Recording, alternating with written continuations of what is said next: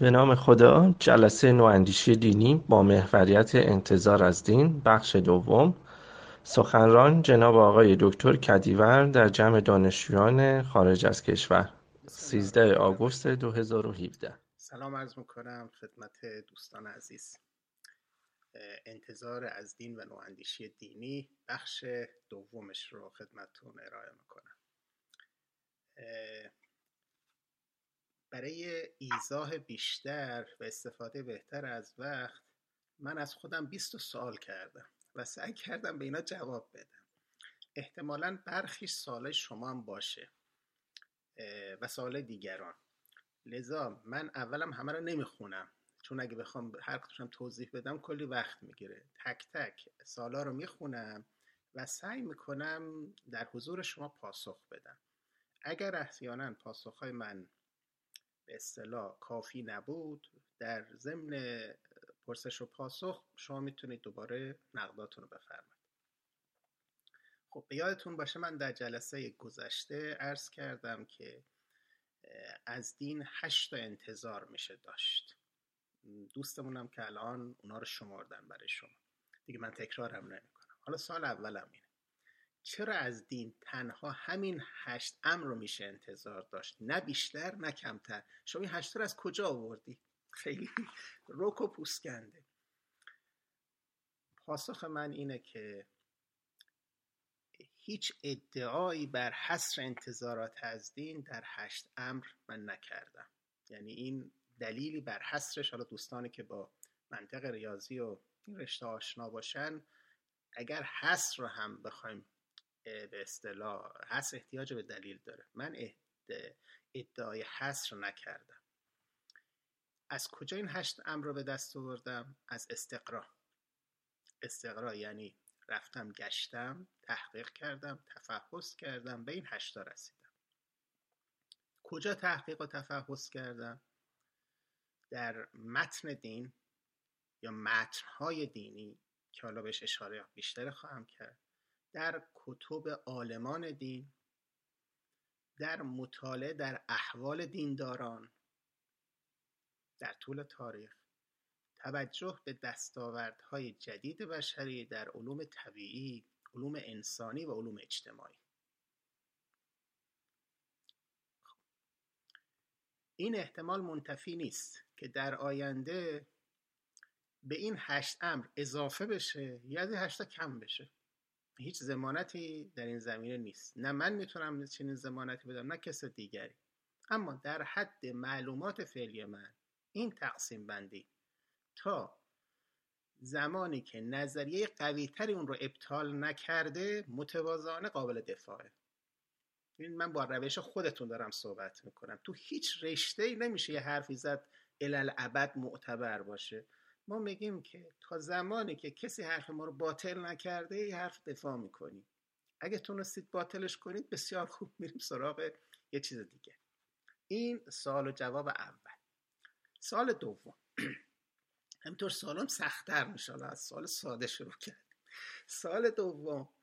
خب در متن کتاب و سنت چون ما در مورد اسلام داریم صحبت می‌کنیم یا قرار نیست تکلیف ادیان و مذاهب دیگر رو مشخص کنیم. همین دین خود در متن کتاب و سنت و علوم دینی موارد متعددی است که در هیچ یک از موارد موارد هشتگانه شما نمی گنجند با این امور چه باید کرد؟ آیا این امور از اجزای دین اصیل نیستند؟ خب ما هشت امر رو ذکر کردیم. گفتیم نمی‌دونم معنای زندگی مبدع معاد غیب. مناسک شبه مناسک زمانت اخلاق مثال در امور اجتماعی. خب خیلی چیزای دیگه هم هست. هم تو قرآن هست هم تو سنت پیغمبر و سیره ائمه هست هم تو کتب عالمان دینی هست که جزی هشتا نیست. تعارف هم نداریم. منم می‌دونم شما می‌دونید. خب با اینا چیکار باید کرد؟ حالا نفس این که اینا توی فرض بکنید یکی از این منابع نوشته شده آیا اینها رو دینی می‌کنه؟ و الان چون جزی هشتای ما نیست پس اینا دینی نیست؟ خب. من پذیرفتم که متن موجود دین یعنی متن قرآن و سنت و همینطور کتابهایی که توسط عالمان دین نوشته شده اعم از این هشتاست یعنی بیش از این است یه چیزای دیگه هم توش هست. امور متعدد دیگری هم هست که جزی هشتا نیست. این اموری که جزی هشتا نیست که من پذیرفتیمش در عصر نزول یا در صدر اسلام در زمره امور دینی بوده. یا پنداشته می شده در امور امر دینی. حالا یا وا امر دینی بوده یا می فکر می‌کردن امر دینی. اما به تدریج با پیشرفت عقل و علوم بشری و تجارب انسانی. کشف شد که بسیاری از این امور مورد بحث در متن دین یا علوم دینی اموری سکولار و غیر دینی هستند. امر سکولار هم منظورم اینه که یعنی پذیرشش یا نفیش تلازمی با مراجعه به کتاب مقدس نداره. میشه بیدین بود و به این امور باور داشت و اصلا کاری به دین هم نداشت. کمم نیست خیلی زیاده. مثلا تمام اموری که در علوم تجهزه علوم تجربی اتفاق میفته مثلا اگر ما مسلمان نباشیم دو دوتا میشه پنج تا. خب این هیچ ربطی به دین نداره دیگه. اگر شما موحد نباشید فیزیک و شیمی و زیست شناسی و جامعه شناسی و روانشناسی و اقتصاد و سیاست و مدیریت الی آخر. آیا اینا دیگه درست نیستن؟ این ربطی به دینداری من و شما نداره. اینا می‌تونه درست باشه می‌تونه نادرست باشه اما منبع اینها دین نیست. ببینید در چهارده قرن قبل یا دو هزار سال قبل همه فکر می‌کردن اگه می‌خوان به اینا جواب بدن باید برن سراغ کتاب مقدس. حتی تا دو قرن پیش هم همچون تصوراتی هم تو خیلی از افراد بود. اما از یکی دو قرن قبل دیگه اینجوری نیست. حالا توی اروپا در غرب فرض بکنه از دوران رونسانس اینا شروع کردن جواب این سالهاشون رو به جایی که به دین مراجعه بکنند به علوم بشری مراجعه کردن. در جامعه ما به دلیل اینکه هنوز رونسانس اتفاق نیفتاده. یعنی ما نه در حوزه علوم تجربی متن جامعه درک می‌کنه که ما یک نقطه عطف از سرگذروندیم نه در علوم اجتماعی نه در علوم انسانی. لذا هنوز برخی از امور از دین طلب میشه به شکل دوران گذشته.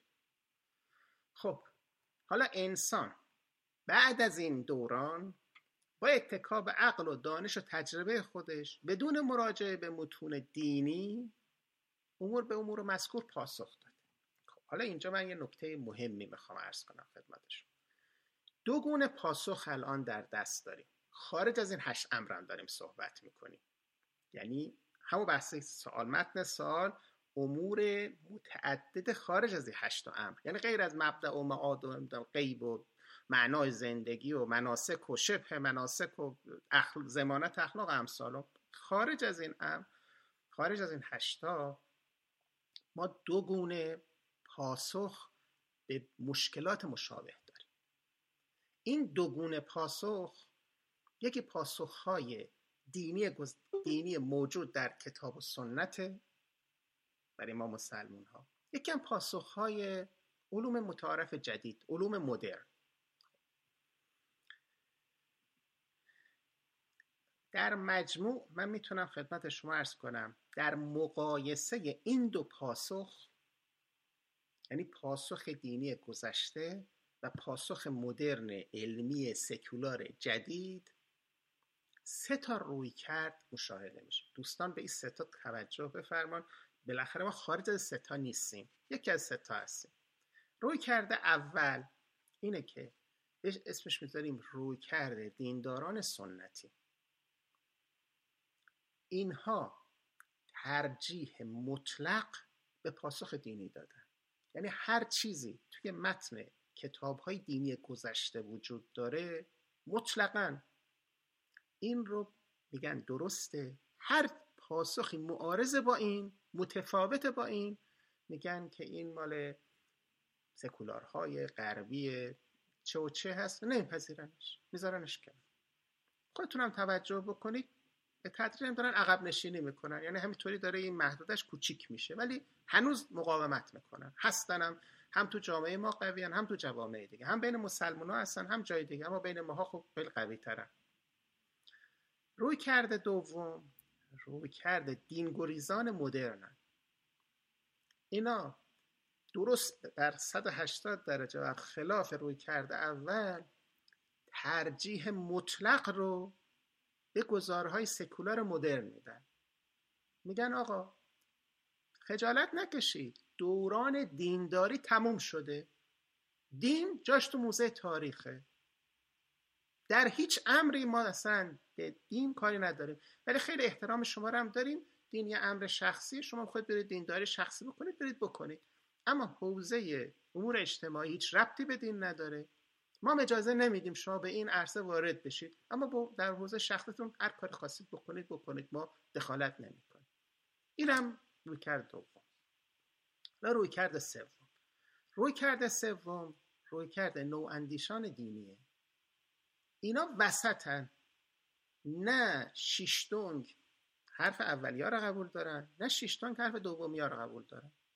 حالا ما می‌خوام این رو بیشتر بشکافیمش. یه جورم نیستن. خود اینا یه تیف تشکیل میدن. حالا تو سال بعدیم به گوناگونی طیف اینا هم اشاره خواهم کرد که ما کجا قرار می‌گیریم. خب اینها هیچ امری را به صرف وجود در متن دین یا علوم دینی یا دستاورد مدرنیته سکولار نه دربست پذیرفتن نه دربست رد کردن. ببینید کورکورانه نه از متن دینی اطاعت کردند نه کورکورانه از دستاورد مدرنیته سکولار. یه ملاک هایی برای خودشون دارن. بر اساس این ملاک ها امور قابل دفاع رو در هر دو منبع میپذیرن. امور غیر قابل دفاع رو هم رد می‌کنن. خب به عبارت من حالا دقیق تر می‌خوام بگم. ببینید مقایسه با بین امر منصوب به دین و سکولار مدرن مدرن است. امر منصوب به دین عین دین نیست. در مورد امر منصوب به دین من بیشتر صحبت می‌کنم.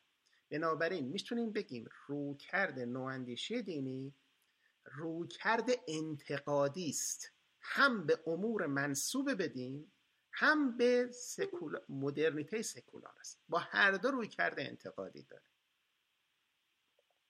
متوجهیم که امر منصوب به دین با علوم دینی یکی نیست. امر منصوب به دین با سنت پیامبر هم یکی نیست. امر منصوب به دین حتی با متن کتاب خدا هم معادل نیست. اینو بیشتر خواهم شکاف چون احتمالا بیشترین سالا اینجا خواهد بود. بنابراین این رو کرده انتقادی به معنای مواجهه انتقادی با وحی و خدا و پیغمبر نیست. مشخص بکنم. اما رویکرد انتقادی با امور منصوب به دین است. این که گفته شده آیا این امور اجزای دین اصیل نیست؟ منظور از دین اصیل چیه؟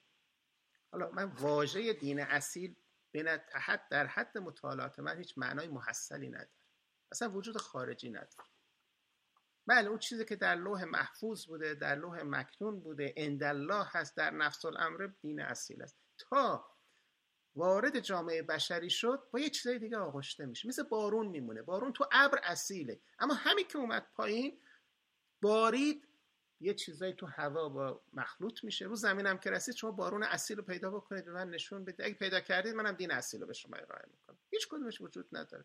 بالاخره این دین وارد این جامعه شده با فرهنگ این جامعه ممزود شده. وارد این زمانه شده در فرهنگ این زمانه مخلوط شده.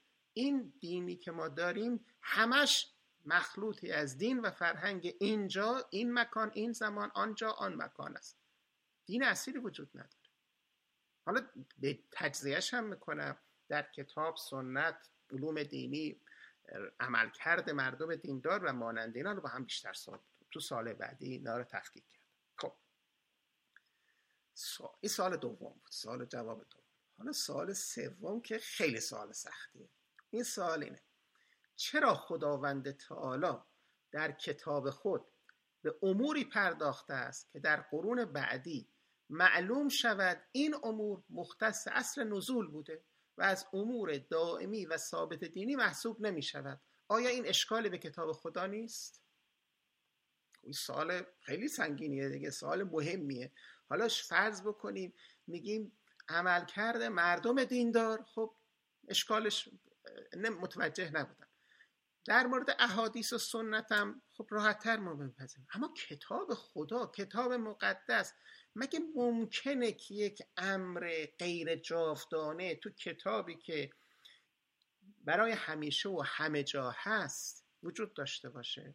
خب. پاسخ بند دقت بفرمایید. اولش من گفتم این را باید از خود خداوند پرسید.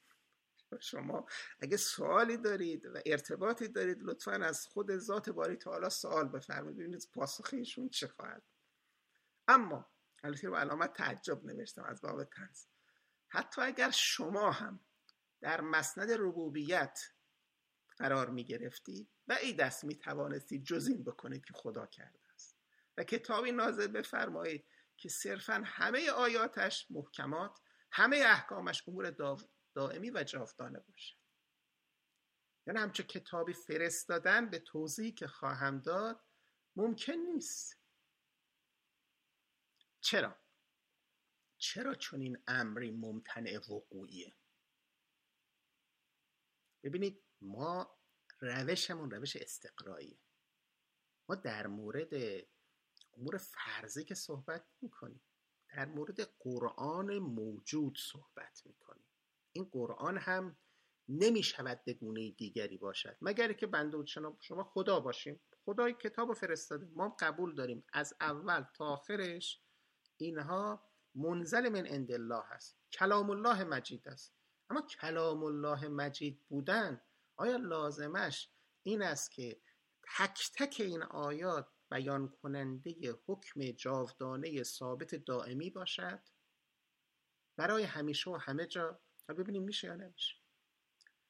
ببینید اولین نکته توجه به امر زبان است. امر قرآن یک معجزه زبانی است. یعنی متن زبانی است. لینگویستیک است. خب شما برید از زبان شناس اینا رو سوال بکنید. این زبان قرار است توسط انسان ها فهمیده شود. بله کلام الله یه سرش خداونده اما یه سرش هم آدمه. قرار من و شما بفهمیم. خدا خیلی متعالیه. اما من و شما چی؟ فهم ما خیلی متعالیه؟ و فهم ما. دیگه قد خودمون بلدیم می‌فهمیم چقدر نمی‌فهمیم و چقدر نازل هستیم پایین هستیم. پس خدا باید تنزل بده خودش رو. به گونه ای سخن بگوید که انسان آدم بشر آن رو درک بکند. خب. خود قرآن میگه ما به لسان قوم کتابمون رو فرستادیم. لسان قوم همین میشه زبون من و شما. بعد از اون هم زبان از ویژگی هاش این است که امری است آغشته به فرهنگ. اصلا زبان اصیل خالی از فرهنگ منعزل از فرهنگ اگه پیدا کردید سلامش رو برسونید وجود نداره. هر زبانی که می‌خواد صحبت بکنید برای اینکه فهمیده بشه پر از ایما و اشارات زمانی مکانی است. شما وقتی خودتون دارید زبان دیگری یاد می‌گیرید و به اون ریزکاری ها آشنا نیستید یک اشتباه های خندهداری می‌کنید تمام اون اشتباه رو کردید. مثلا زمین خوردن رو می‌خواید فرض بکنید این ترجمه بکنید. حالا مثال می‌زنم. اصلا اینجا خوردن معناش معنای هضم چیز که نیست که. این معناش معنای دیگریه. اما می‌دونید چقدر طول می‌کشه تا بفهمیم زمین خوردن؟ I ate the earth نمیشه بهش میگه. اگه کسی اینجوری گفت میگه آقا هیچ نمی‌فهمی. همین چون چند روز پیش من این رو دیدم دارم و داشتم فکر می‌کردم دیدم یه چیز ترجمه کردی هم حالتی. اومده سراغش داشت ضرب المثل های نمی‌دونم امور اختصاصی زبان فارسی رو می‌گفت که تویش زبانی پیدا نمیشه. نه آقا پیدا میشه. باید بگردیم ببینیم اونا همین اصطلاح رو چجوری به کار می‌بره. حالا این حافظ می‌خوای بخونی مگه بدون درک فرهنگ قرن هشتم شیراز میشه حافظ فهمید؟ اگه میشه بسم الله. آیا سعدی رو بدون درک فرهنگ قرن هفتم شیراز قابل درکه؟ آیا مولانا رو بدون فرهنگ درک فرهنگ دوران خودش و قونیه و امثالون قابل درکه؟ نه. اون زمان ببینید کسی که اونجا زندگی می‌کرده مثل ماهی که تو آبه توجه به این امور نمی‌کنه. وقتی قرنش عوض میشه مکانش هم عوض میشه اون اشارات فرهنگی فهمیده نمیشه. امروز من و شما وقتی می‌خوام حافظ بخونیم باید مثل یک کتاب لغتمنی مال اساتید حافظ شناسی رو بذاریم کنار دستمون. ببینیم این مورد معناش چیه؟ این استعاره به کجا برمیگرده؟ سعدی رو می‌خوایم بخونیم شاهنامه رو می‌خوایم بخونیم شکسپیر رو می‌خوایم بخونیم داستایوفسکی هم می‌خوایم بخونیم هر کس دیگه هم می‌خوایم بخونیم همینجوری. کتاب مقدس تورات هم می‌خوای بخونی انجیل هم می‌خوای بخونی قرآن هم می‌خوای بخونی هیچ فرقی نمی‌کنه. کتاب کتابه. باید فرهنگ اصر تولیدش رو بری درک بکنی. اصلا ممکن نیست غیر از این. آیا می‌شد خدا یه جوری صحبت بکنه؟ این اشارات نباشه. خب ببخشید اگه می‌شد صحبت بکنه می‌کرد. و بعدم بفرمایید ببینم مخاطب اولی چجوری درک می‌کرد. و خب مخاطب اولی باید بفهمه. نمی‌فهمید. نمیشه تو کلام در خلع که نمیشه صحبت کرد. خب خدا اینجوری صحبت کرده. بشره تو اصل نزولم خوب فهمیده. شیر فهمم شده. ایمانم آورده. دیگه من شما دیگه من سننه خب ما اینا اینا اینا ایمان آوردن. فهمیدن درک کردن. خب یه قرن گذشت دو قرن گذشت. بعد از چیز از حجاز رفت فرض کنید ایران. رفت مصر. رفت جاهای دیگه. اوناش که فرهنگ ها قابل ترابط بودن قابل تعامل بودن انجام گرفت. درکم شد. خیلی مشکلی نبود. اما قرنها گذشت. رسیدیم به قرن 18 میلادی قرن دوازده سیزده هجری. خب ببینید تا اون زمان تقریبا مشکلی نبود. اما وقتی آمدیم توی دوران مدرن قرار گرفتیم. چون دوران مدرن ما از دوران رنسانس اروپا که شروع نمیشه. از دوران آشنایی ما مسلمان ها با, دور با دستاوردهای مدرن شروع میشه. حدود قرن 19 است تو ایران. 19 میلادی. خب ما کم کم شروع کردیم. تردیدهایی تو برخی از این مطالب ایجاد شد. این تردیدها تو کتاب مقدس یعنی توی تورات انجیل چهار پنج قرن قبل شروع شده بود. موارد مشابه رو میگن بحث خلقت یه مسئله بود که فرض کنید در کتاب خلقت عهد عتیق این مسائل که مطرح شد خب داروین هم اومد حرفاش رو زد. نزاع داروینیست و دینداران رو با هم مقایسه بکنید نزاع اصحاب نیوتون و کپلر و کوپرنیک رو با دینداران ملاحظه بکنید و الاخر خب ببینید این گذا... این نزاع مطرح شد. کم کم انسان جدید انسان این چند قرن اخیر فهمید می‌تونه یه پاسخهای متفاوتی با کتاب مقدس به این امور بده. یا لاقل براش سوال ایجاد شد. خب برای ما مسلمان هم سوال ایجاد شد. این یه نکته. می‌خوام بگم که این این که توی کتاب خدا کتابم مال خداست. ببین من تردیدی ندارم. کتاب بنده معتقدم. لفظا معنا از خود خداوند رسیده. حالا یا مستقیمی از طریق جبرائیل به گوش پیامبر نازل شده. حرفایی که دیگران هم می‌زنن خودشون می‌دونن. بنده به قائل هستم. یعنی در این مسئله هیچ تردیدی ندارم.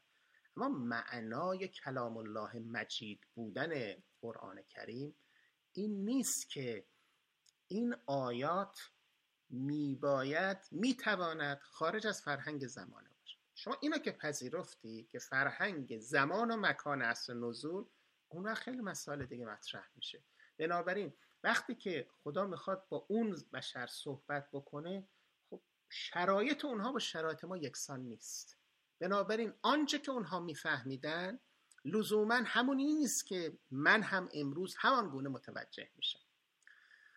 خب این میشه نکته اول. نکته دوم که چرا توی قرآن آیات واقع مطالبی هست که متفاوت به اصطلاح امروز مشکل زاست برای ما. یعنی با فرهنگ دوران ما نمی‌خونه.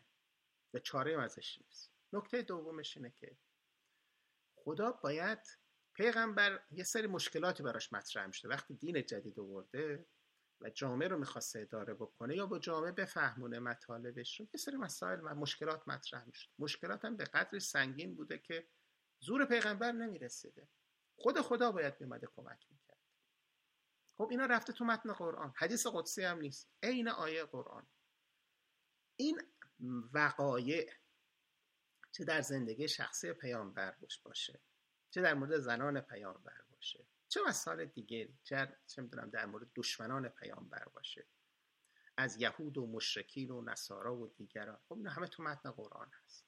حالا سوال ما اینه سوال من اینه. آیا این مشکلات که راه حلش در قرآن آمده و انصافا در زمان نزول هم بهترین راه ها بوده و خدا و پیغمبرش تونستند مسئله را به بهترین وجه حل بکنن؟ آیا اینها مهمترین مسائل انسانی تا انتهای عالم است؟ واقعش به شما استقرایی بخوام پاسخ بدم نه. پس چرا تو قرآن ذکر شده؟ به دلیلی که مشکل دوره پیغمبر بوده.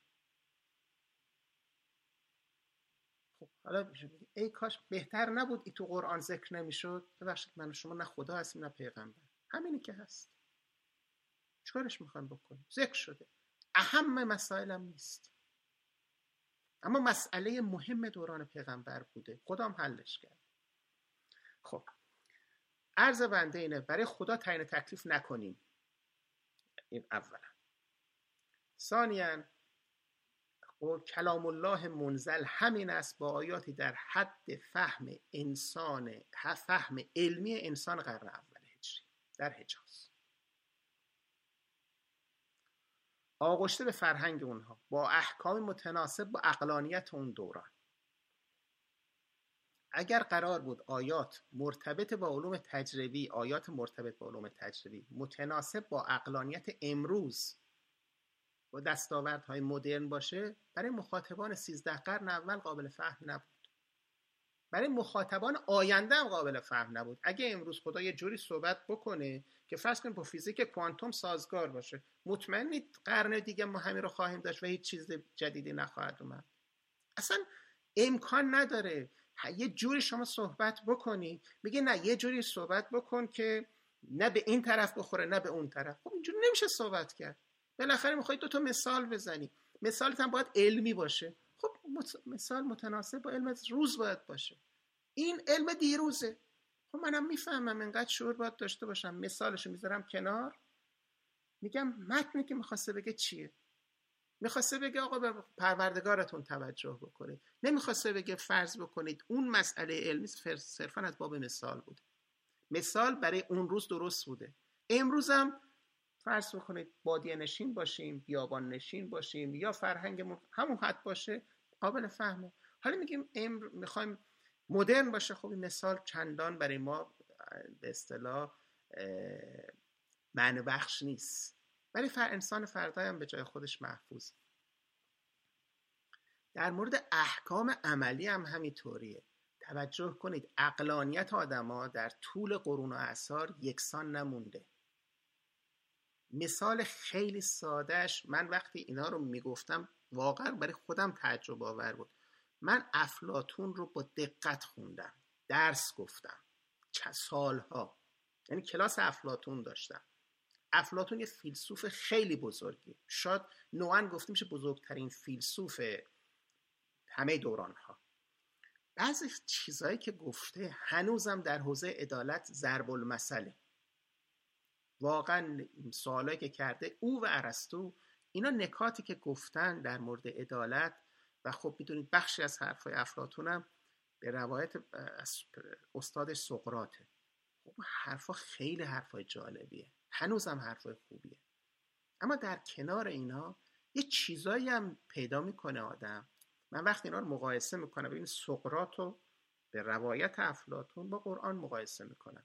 خب در هر دوتا امور جاودانه و دائمی دیده میشه. یعنی ارزش های انسانی دیده میشه. دو تو هر دوتا هم یه چیزایی دیده میشه که مال دوران خودشون بوده. امکانم نداشت غیر ازی باشه. یه مثال می‌زنم. من وقت اونجا دفاع اینها رو از فرض بکنین دفاع رو که چه کنم متعارف بودن عادی بودن بردهداری می‌دیدم. خب برام محرز شد. انسان 25 قرن قبل بردهداری خلاف اقلانیت نبوده است. تا حدود یکی دو قرن قبل چنین بوده.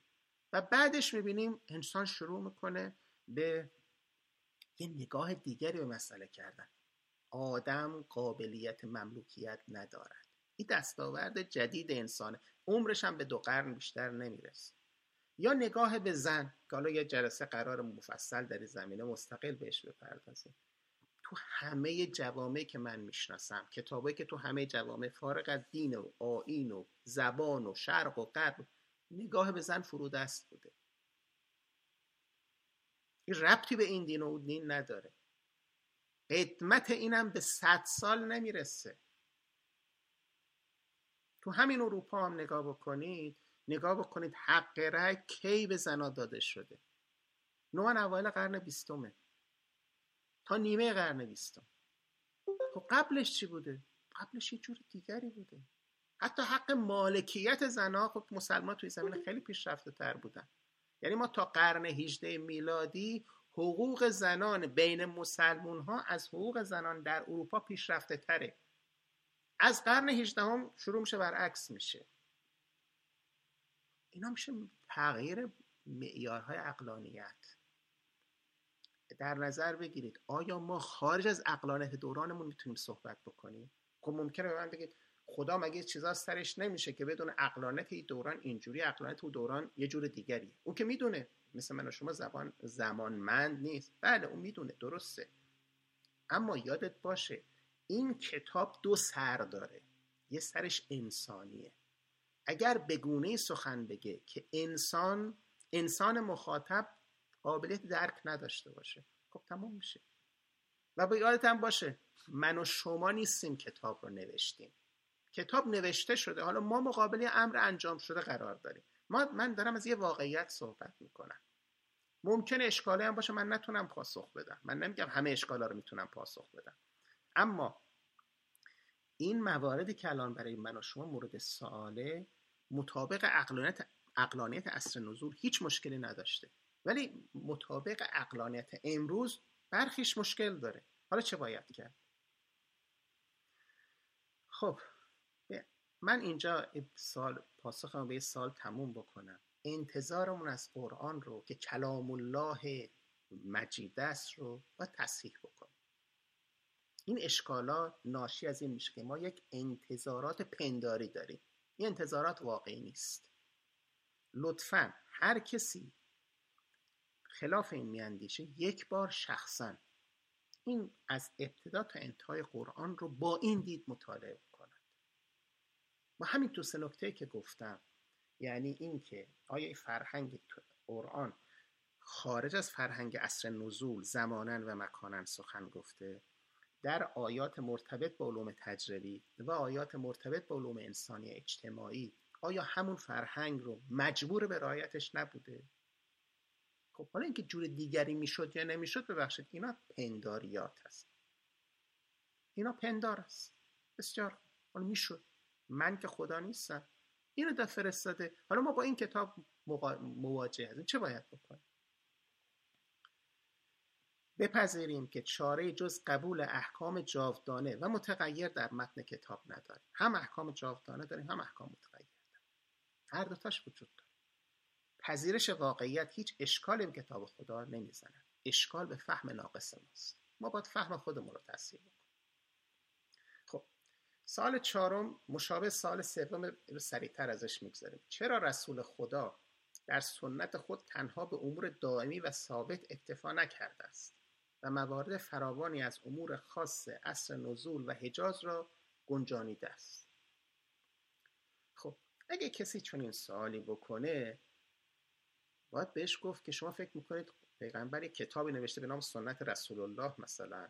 بسم الله الرحمن الرحیم. حاضری سنت و رسول الله. اینم تمت و سلام علیکم. اینم سی چهارصد صفحه برای ما موجود گذاشت. پیغمبر که کتاب ننوشته. قرآن هم که کتاب اون نیست کتاب خداست. پیامبرشه. خب.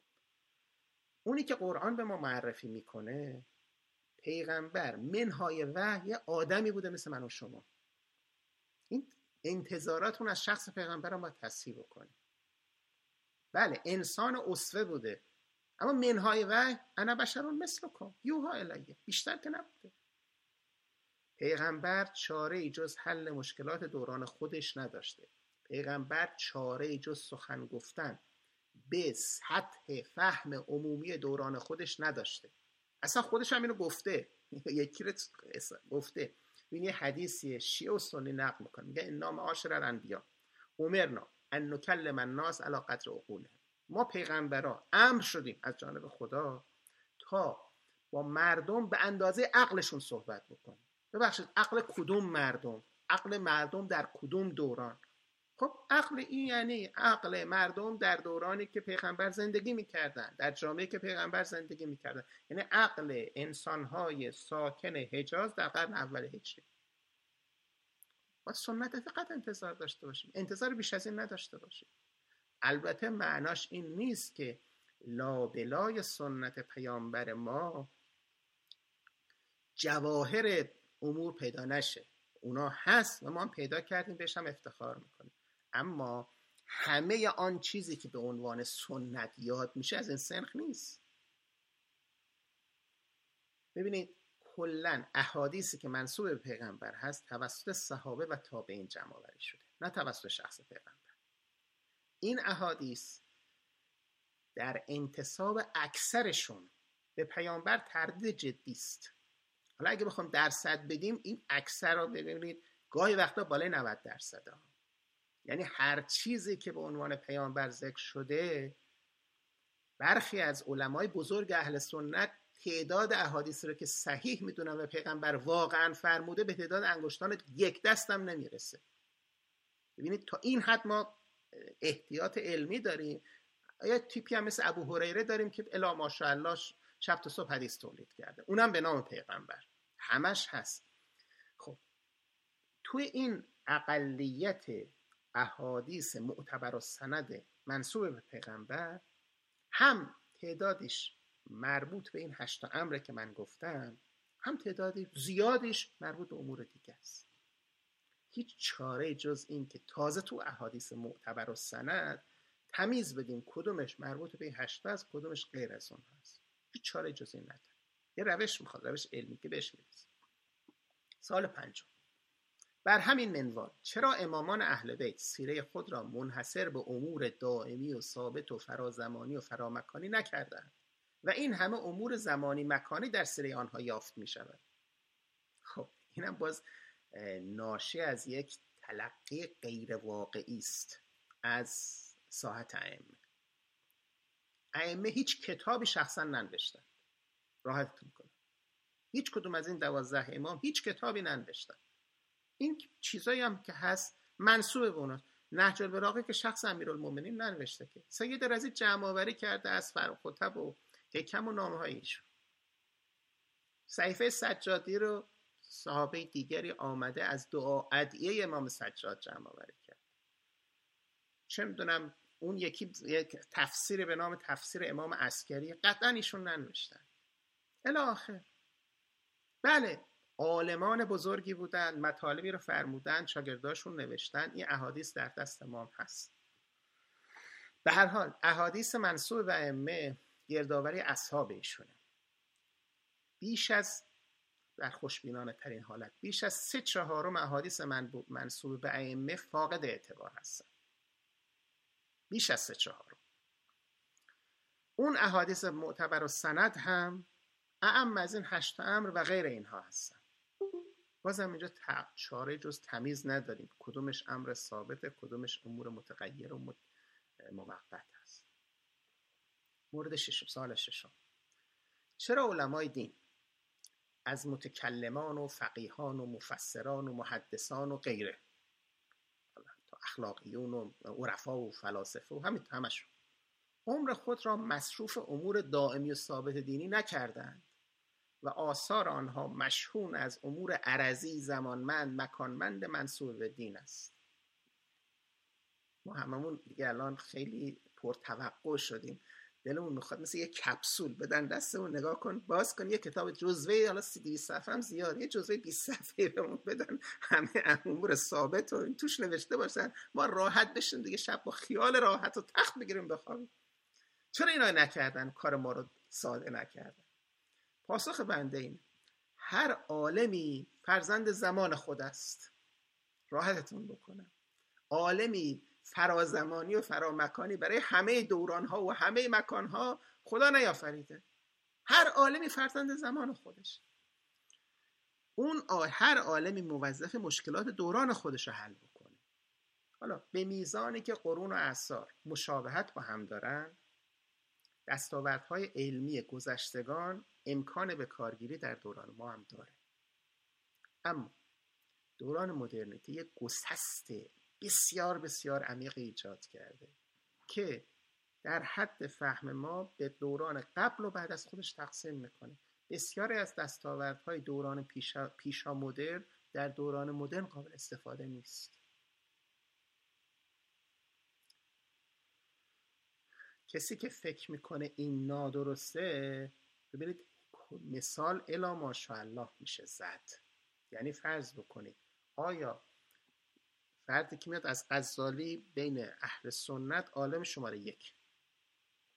خب غزالی واقعا آدم بزرگی اما فکر می‌کنید غزالی رو میشه الان عینا اوورد تو قرن غزالی فرض بکنید قرن چهارم پنجم یه راست بیاریم تو قرن چهاردهم پونزدهم.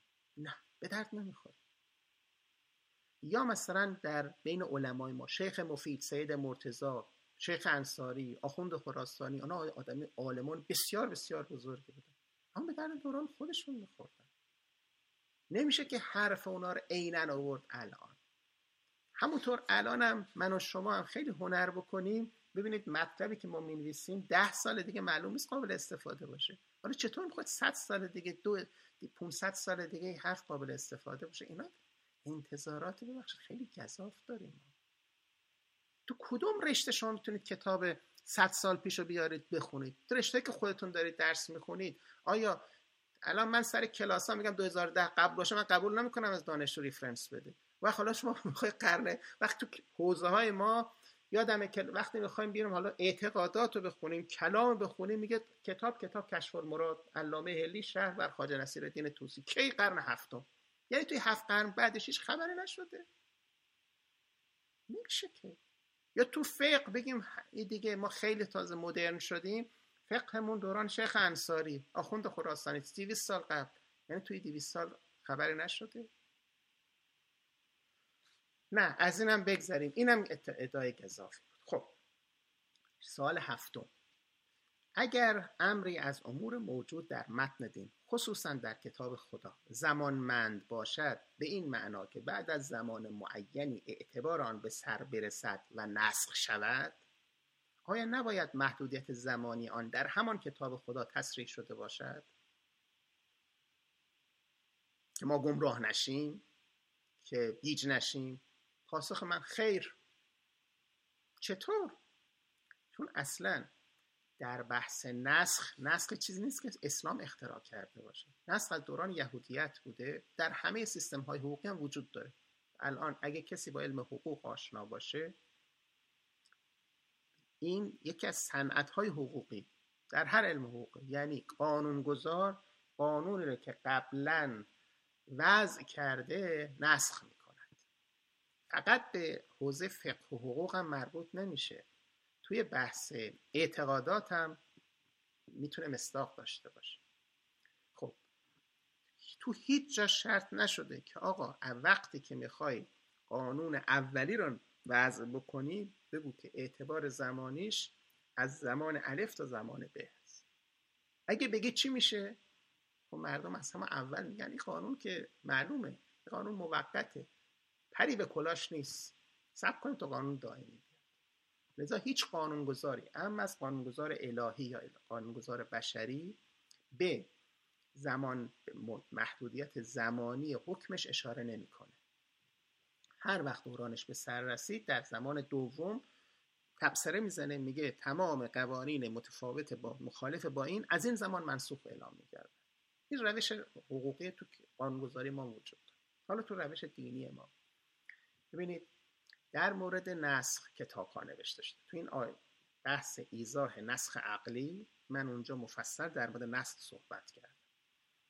نسخ یا توسط فرض بکن یه آیه صورت می‌گیرد یا نسخی که در سنت توسط سنت صورت می‌گیرد. روش که من مطرح کردم گفتم همونطور که آیه می‌تونه ناسخ باشه دلیل نقلی می‌تونه ناسخ باشه دلیل عقلی معتبر هم می‌تونه ناسخ باشه. منتها به شرط ها و شروط ها شرایطی داره.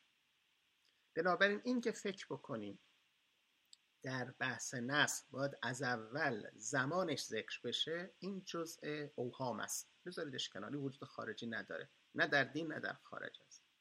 بنابراین باید بریم سراغ ناسخ و منسوخ. ببینیم چی هست.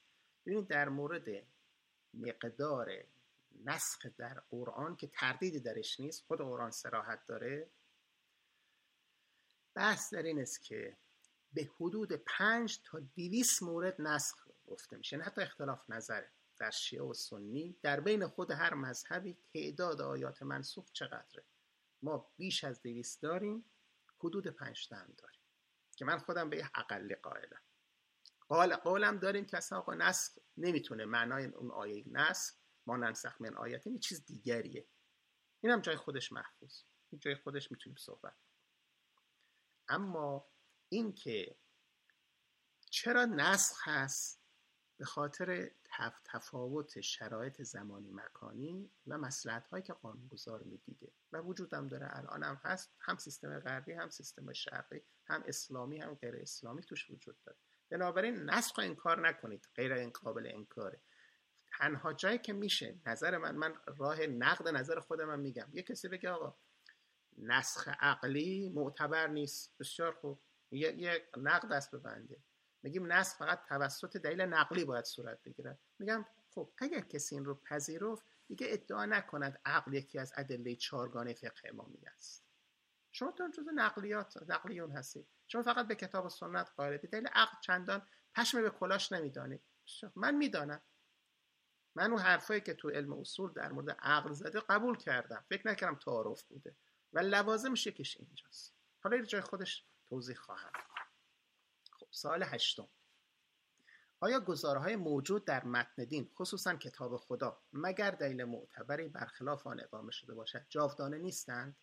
به این معنا که اصل جاودانه دائمی ثابت و فرازمانی فرامکانی بودن گزارهای موجود در متن دین خصوصا کتاب خدا هستند و منسوخ شدن و زمانمند بودن گزاره موجود در متن دین نیازمند دلیل محکم است. خب سال یکم سال فنی تریه یعنی می‌خوام بگیم قاعده بر جاودانه بودن هر آیه قرآن هر حکمی است که در قرآن آمده. حالا تو متن دینی هم متون دینی دیگه هم همینجوری. الا ما خرج به دلیل مگر دلیل بر خلافش بیاره. یعنی اونی که باید دلیل اقامه بکنیم موقت بودن و متغیر بودن یک گزاره هست و الا همه اینها دائمی هستن.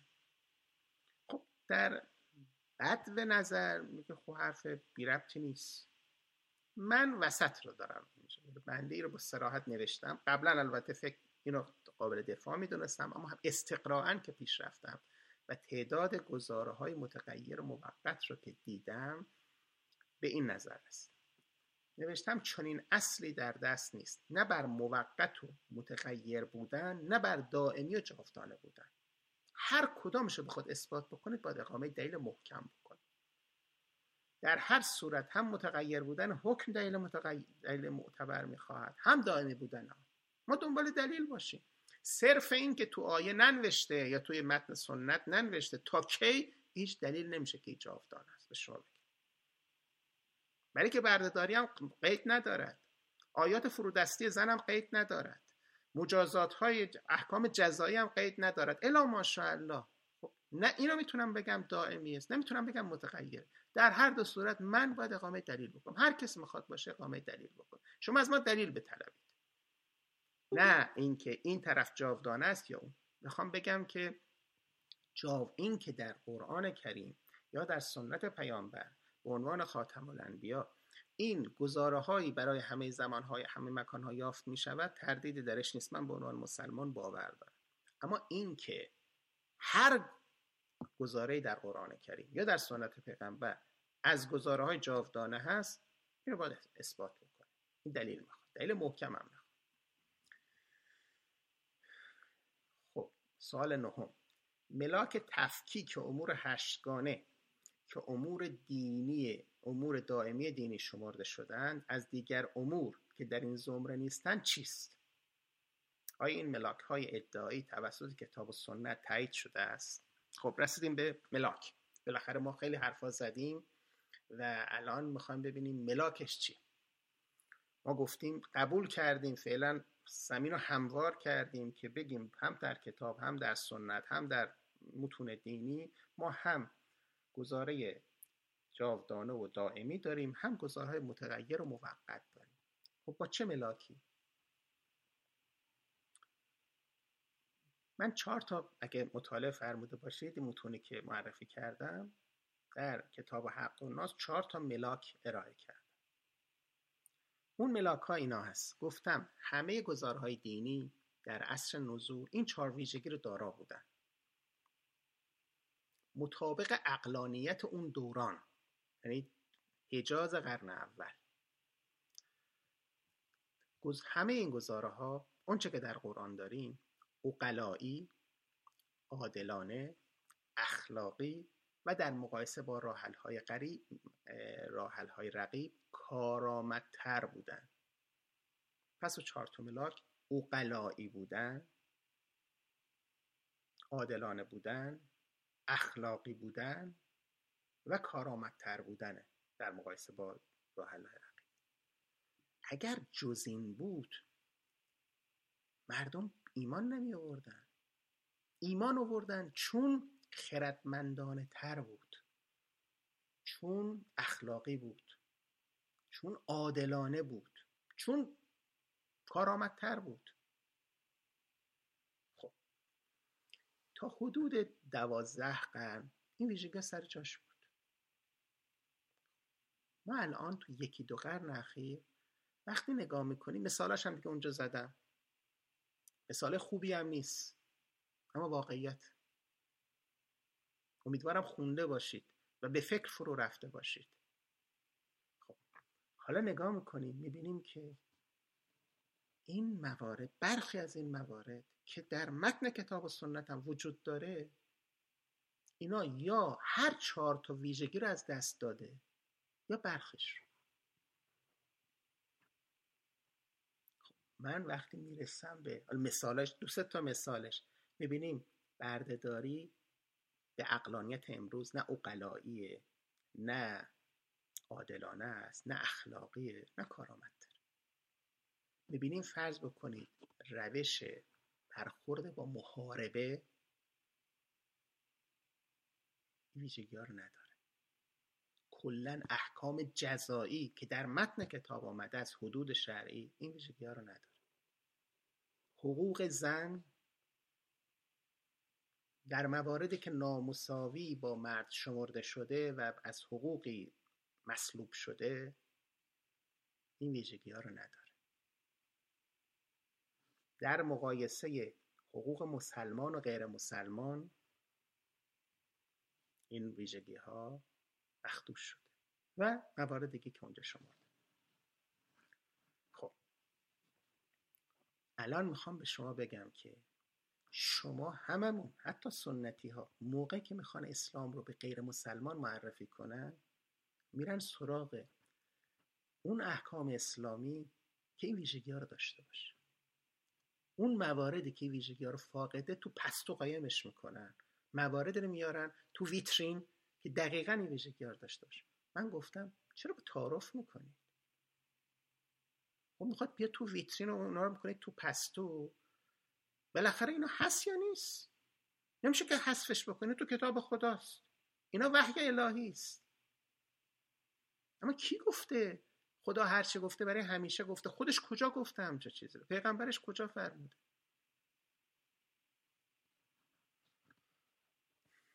خب میگیم الان هم ملاک دینی بودن اینه که مطابق اقلانیت دوران ما نه مطابق اقلانیت گذشته که ما که تو فضا زندگی نمی‌کنیم اقلانیت این دوران حکمی رو میشه به خدا نسبت داد. به عنوان حکم دائمی خداوند که همون چهارتا رو داشته باشه. یعنی امروز اقلایی محسوب بشه امروز عادلانه باشه امروز اخلاقی باشه امروز کارآمدتر.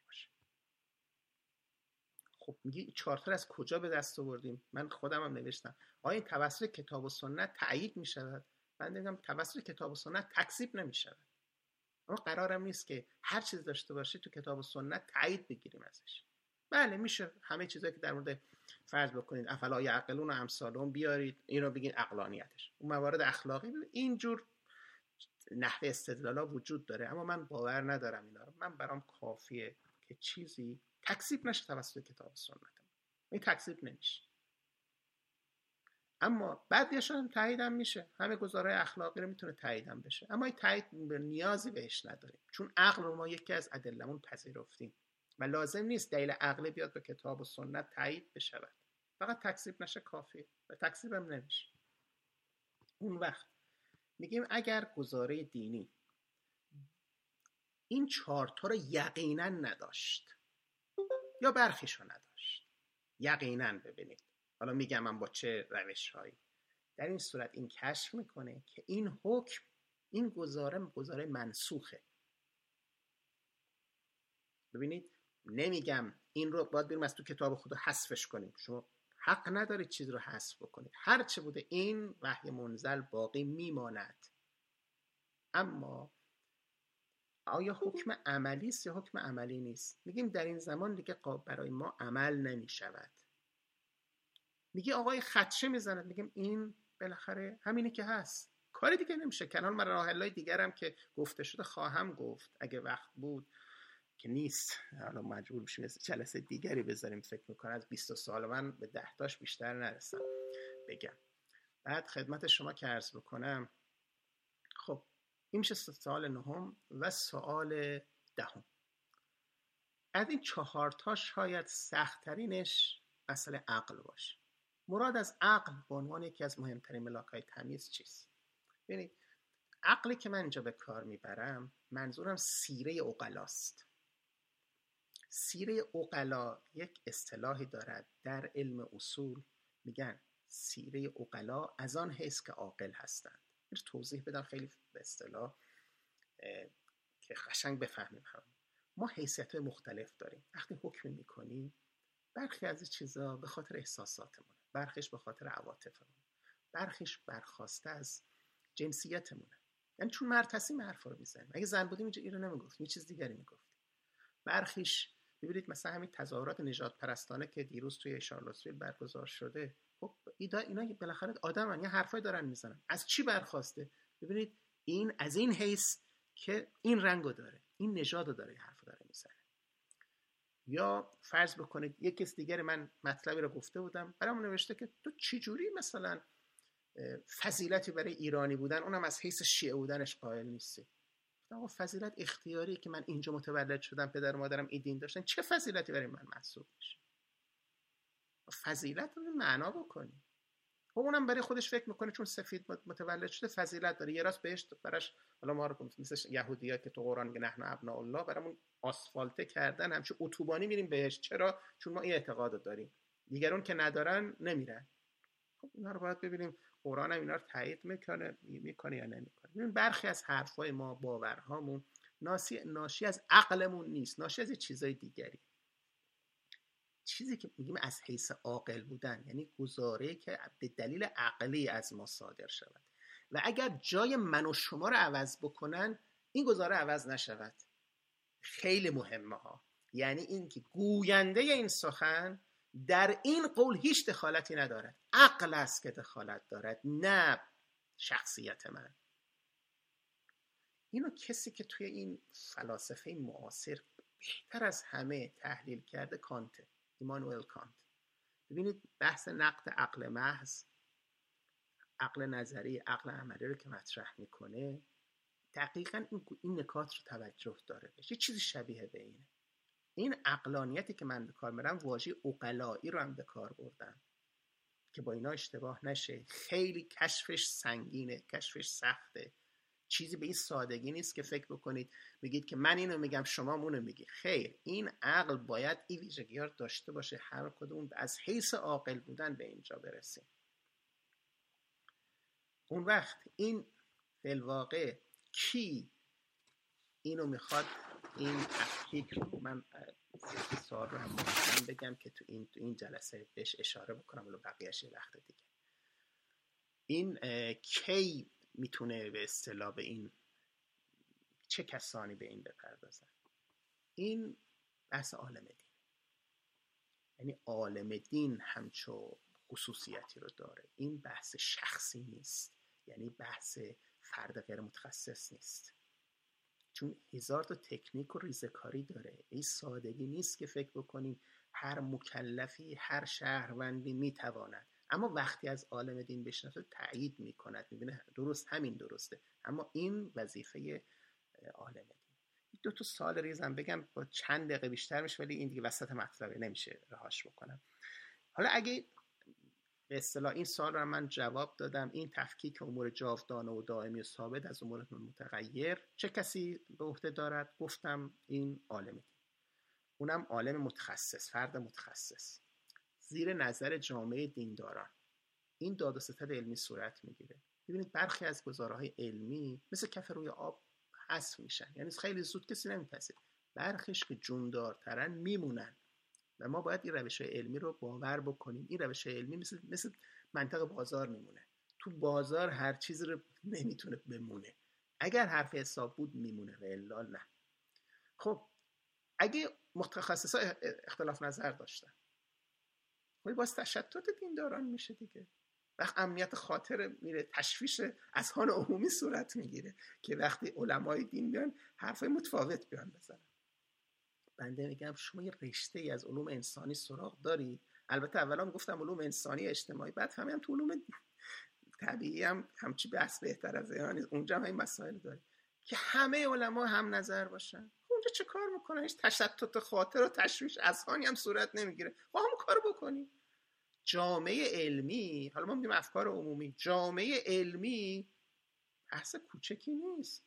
عرضه می‌کنه نقد می‌کنه بررسی می‌کنه یه چیز بر کرسی مینشینه. چیزی که بر کرسی نشست در جامعه علمی به سادگی قابل نقد بشه. تو جامعه دینی هم همینجوریه اینا حکم حکومتی لازم نداره منطق علمی لازم داره. قوت علمی اگه داشته باشه میمونه نداشتم میره کرد. بعدم حالا این سال دیگه واقع میمونه برای ظاهرا جلسه دیگری اگر توفیق بود می بهش می‌پردازیم. فکر می‌کنم فعلا به همین جا اکتفا بکنیم تا بعدش ببینیم خدا چه می‌خواد. و السلام علیکم و رحمت الله و